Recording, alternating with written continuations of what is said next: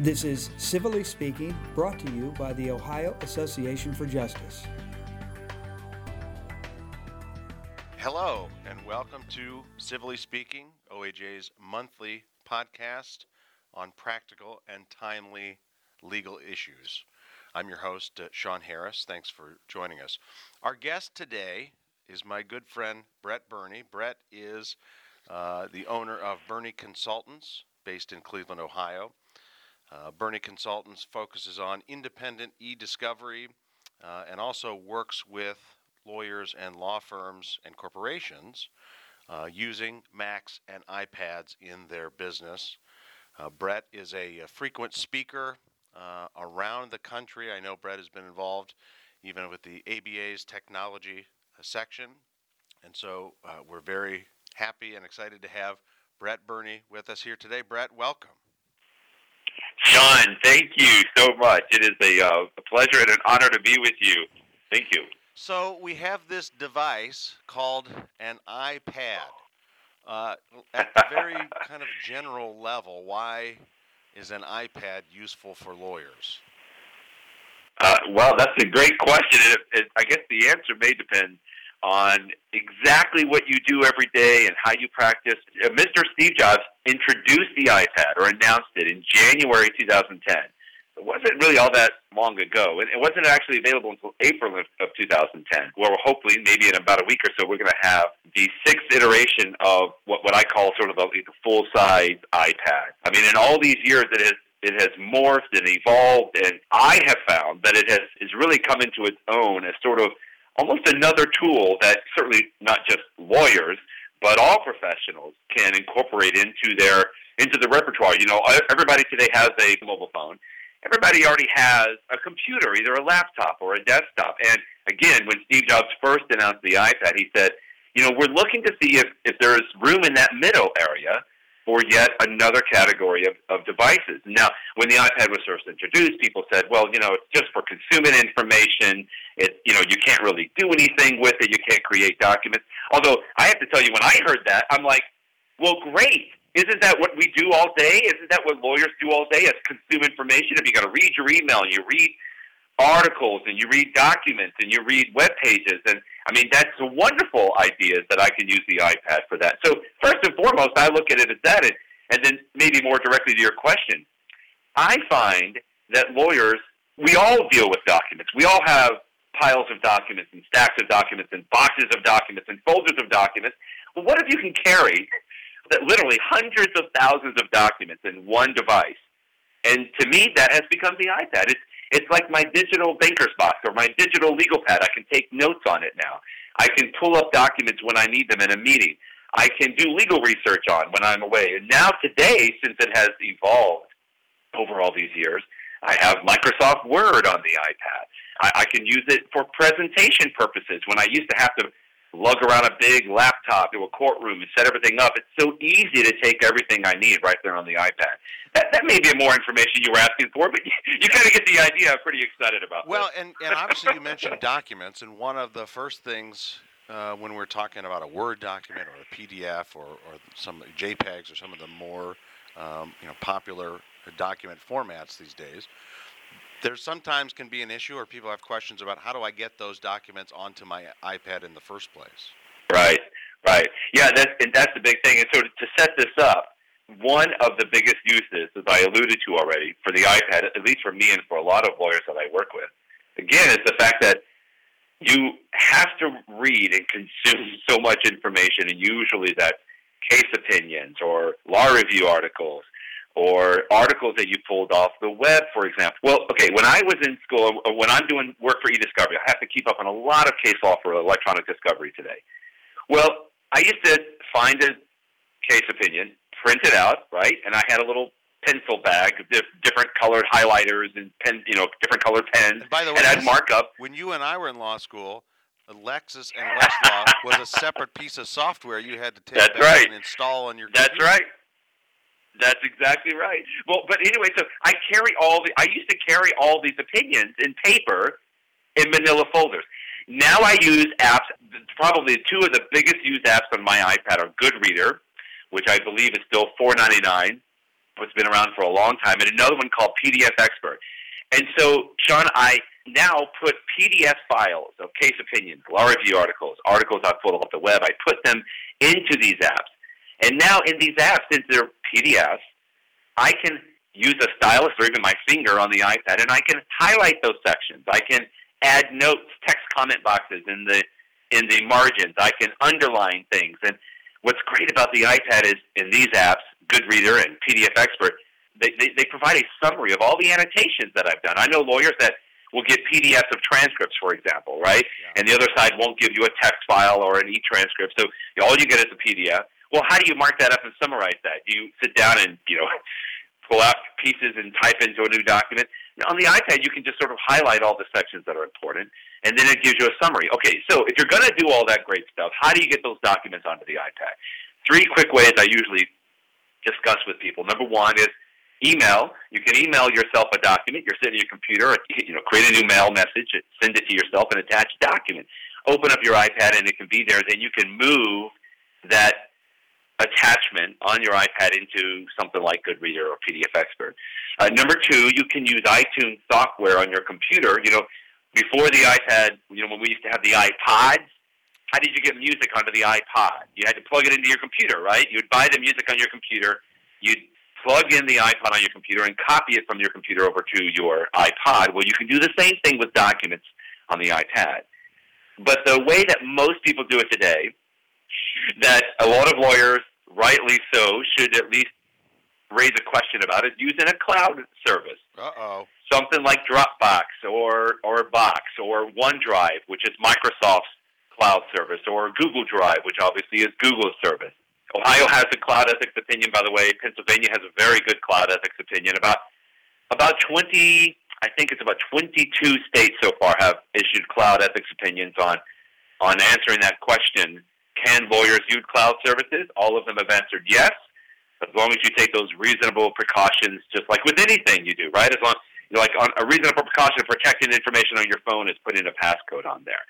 So you can use services like Dropbox or Box, for example, that you can put documents in on the cloud service. You can use your iPad to connect to those services, and it's an easy way, especially if you're going to trial with a lot of large audio or, or video files or pictures.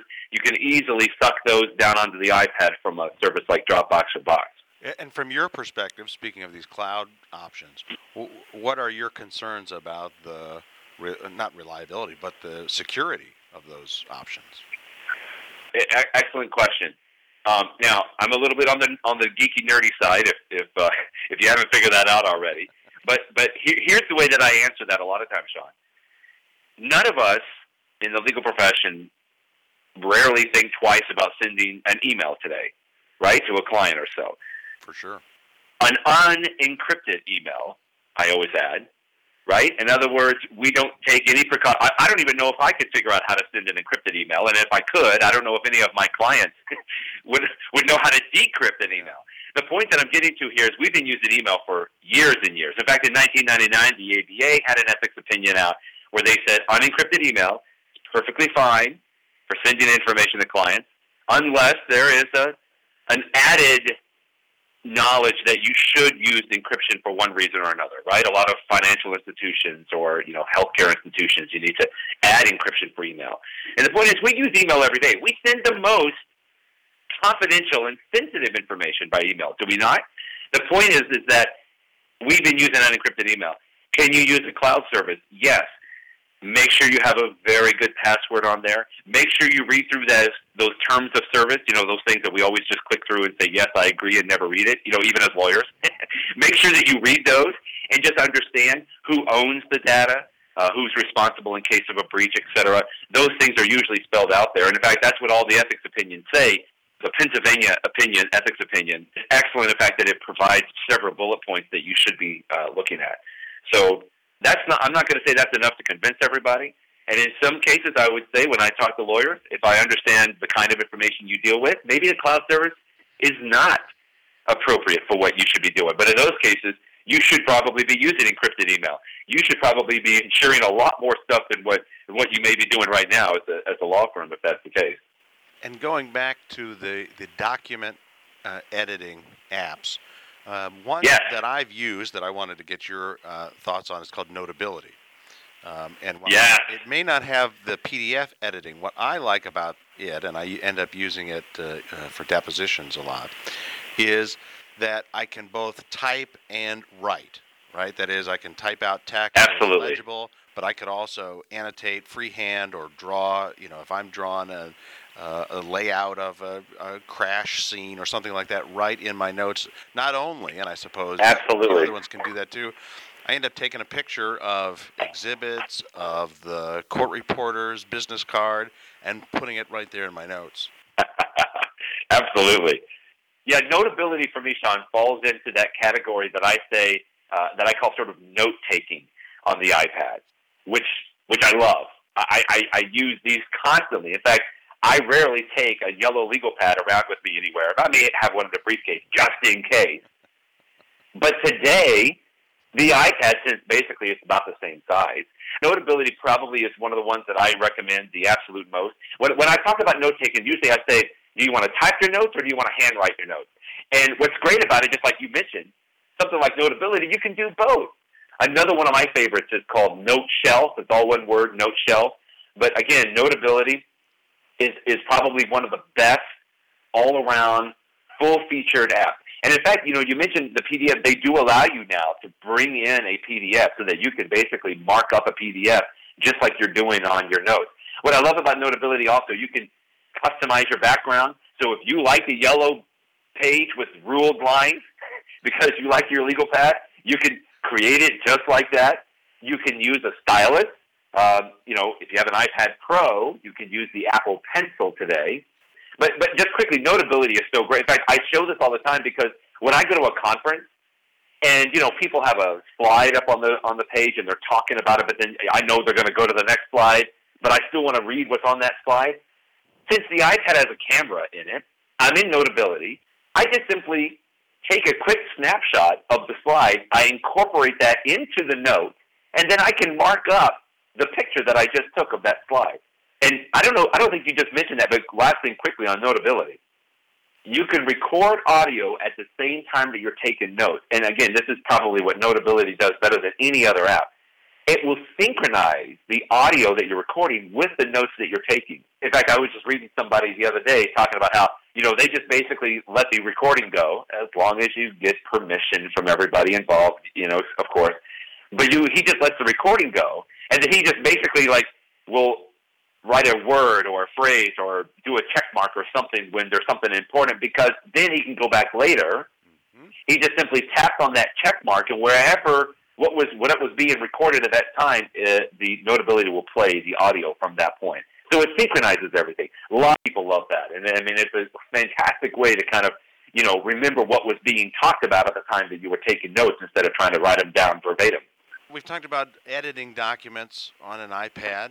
Um, one of the things that uh, lawyers spend a lot of time doing is legal research. How does that work? Well, the two big gorillas uh, both now have apps. Westlaw was the first. Uh, they came out with their sort of advanced, you know, search capabilities. It's been a few years now, but it was called Westlaw Next, and they have a beautiful app actually uh, that they came out with first, and not too far behind, Lexis came out with their own. So both of those services have well-designed apps. You know, I think it's Lexis Advance, right, is sort of their next generation search tool.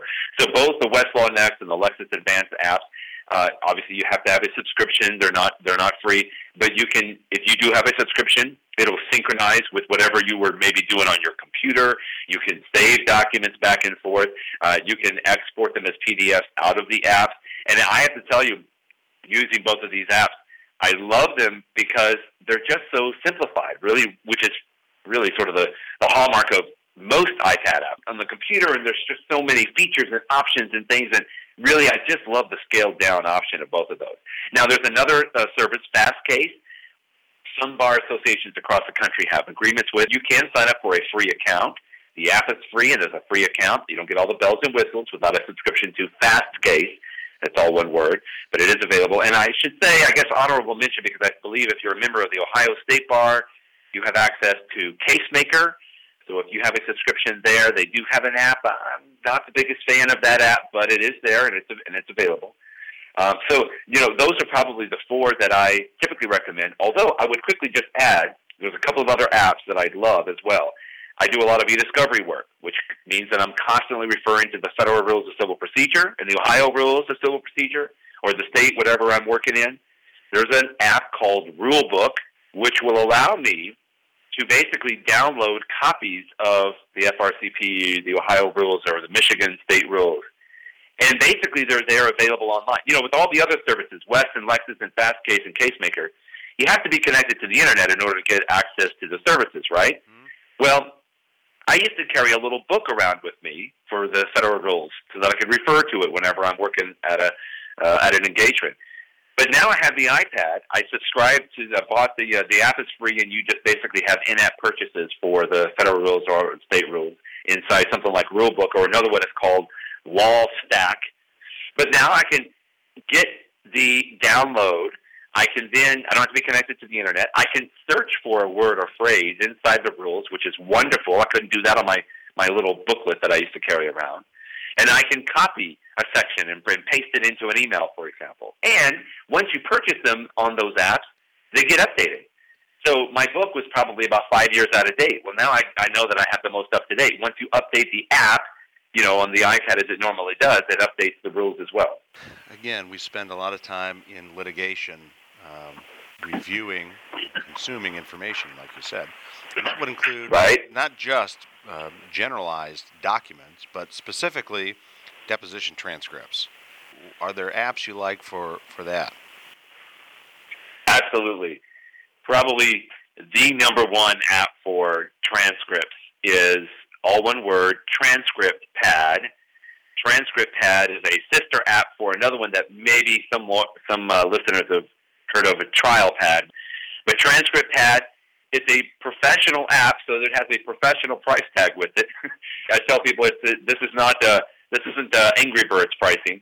Um, I believe the transcript pad app is eighty nine ninety nine, eighty nine dollars and ninety nine cents in the App Store. So people have to kind of get over that a little bit, you know, in the sense that um, it's not like a two ninety nine, you know, puzzle game for their grandkids or something. Uh, but it is a professional grade application It's fantastic in the sense that I can get a text file, like you, you request an ASCII text file from a court reporter or from the other side, wherever you get it. You can you can bring that into transcript pad. You can also bring PDF exhibits and images, et cetera, too, so you can have those alongside the uh, transcript. You can then, in the text file, read through the entire uh, file, and it even separates it out as pages and the line numbers. You can select portions or paragraphs or Q&A pairs, whatever it is that's important to you. You can select that grouping or that um, uh, of text of lines, and then you can associate an issue code with it, for example. And you can color code it so that as you read through, you can understand uh, which sections are important. You can add a little comment or a flag to it if you need to, or you can search everything inside it, which is wonderful. At the end of this, you can actually then generate a report basically it's a PDF file that you well you can select what pieces and parts you want to include in the report, but it will give you a PDF report of everything that you've highlighted in there. So basically, you've just gone through and summarized an entire transcript that way. So transcript pad is the is the number one. Now there's a few others. Now if we go to the opposite end of the pricing spectrum, Westlaw, which has a product, you know, for Windows computers called Westlaw Case Notebook. That's sort of a, a competitor to CaseMap Maybe some people have used CaseMap, which is now owned by Lexis. But Westlaw has, has Westlaw Case Notebook, but they have a free iPad app just simply called e-transcript, or actually they call it, a, it's a really long name, but it's the Westlaw e-transcript. So you know sometimes you'll get an e-transcript file from the court reporter or the other side. It's usually a PTX file. You can pull that into a, this free app on the iPad. Now you can highlight sections. It doesn't have all the bells and whistles that Transcript Pad does, but it's a free app that you can pull in and use. TextMap is another Lexis application as well for Windows computers. There is a free TextMap app as well that you can get for the iPad, which is really nice. And so those are usually the three that I recommend for pure transcripts. Now, again, just quickly, I add this. If you uh, get a PDF and you can't get another version of it, a text file or anything from the other side, uh, you can use the Goodreader app. in fact, um, Jeff Richardson, who is a lawyer down in New Orleans, he has a fantastic blog called iPhoneJD.com, all one word, iPhoneJD.com. He's written a couple of great posts on how he uses Goodreader to go through and summarize PDF transcripts. So if you find yourself in that pickle, then Goodreader is probably the better way to go. Other than that, you have the text files, Transcript Pad, or the e-transcript app from Westlaw. Now, this next category of apps, I'm going to tell you up front, I'm skeptical of as a trial lawyer, and that is using apps to help you during jury selection. Um, only because oh boy, okay, there's so much going on and so much that you have to be aware of, uh, both you know questions you want to ask and information about the jurors and their reactions, etc. Tell us about jury selection apps, uh, how they work, and and uh, whether they're worth it. For folks that do this a lot, Sean, here, here's the way I say it. I think it's worth at least trying out one or two. Is that a good way to a good legal answer to get around it all there? I, I, I think it's worthwhile at least looking at it, right? Because I share some of your skepticism, and I I think I've come to the point where I don't recommend that this is a full replacement for maybe the folders with like the little post-it notes, right, that you move around. But it, but it could be useful in some situations. Here's the only one that I would probably recommend today is one called iJuror. So it's I J U R O R, iJuror. I think it's about fifteen dollars now in the App Store. My biggest complaint about it is that it looks a little Fisher Price esque. They they really need to improve the graphics on there quite a bit. Here's the thing: if you need to do a search for anybody in that was um in the pool of, of potential jurors, or maybe even the current jury that you know has um, uh, uh, law enforcement, somebody in law enforcement in the family, right? Uh, how do you keep track of that? Well, I don't. You know, everybody has a different way to do that. But with this iJuror app, as long as you have somebody, maybe not you or your assistant, paralegal, somebody, put all the information into this app. Well, it's just simply like two or three taps to be able to find who in the jury has law enforcement in the background, or or you know who made a comment about this particular medical device or somebody that had a that had an injury from uh, you know some disease or sickness or so. You can put all that information into this app and then you can search it in real time. So again, not for everybody, but I think that in some cases it might be useful as sort of a, um, a research component uh, once it maybe everybody's seated or, or you know at some point within the um, uh, within the trial. I think it could come in helpful. You, by the way, you can also like track which jurors are falling asleep or which ones are crying at this time or something like that. You can track that kind of information in there too uh, in the app so that it basically it's searchable then at that point as opposed to maybe just handwriting it on a legal pad that you forget somewhere. And I, and I think your uh, your caveat about playing around with it and getting comfortable with it first so that you can be present in the moment for jury selection is probably the best yeah. advice you know, and there's a couple of others out there too that don't so much focus on the things I'm talking about. Like, I mean, this iJuror, if you go to the website, it go to the, but you'll see some screenshots. It's, it's uh, you can move people around, and they have different backgrounds. They're red if you don't like them, or they're green if you do like them, or yellow if you're neutral. Now, there's other apps that don't really focus so much on that, but maybe help you to have an outline of the questions you're going to be asking, for example, which you know some people just take on a printed sheet of paper, but some of these other apps will help you kind of organize those questions better, that kind of a thing. In addition to uh, getting organized, the iPad can can be a, a tool for creativity as well. I know there are some apps out there that focus on uh, mind maps, um, and tell us what yeah. that is and how we would use that it, might be more useful, you know, since it was a, a video podcast, if we could maybe show a picture. Um, I have to say, um, people kind of get mind maps or or they just ignore them. And, and I was in that latter category for a long time.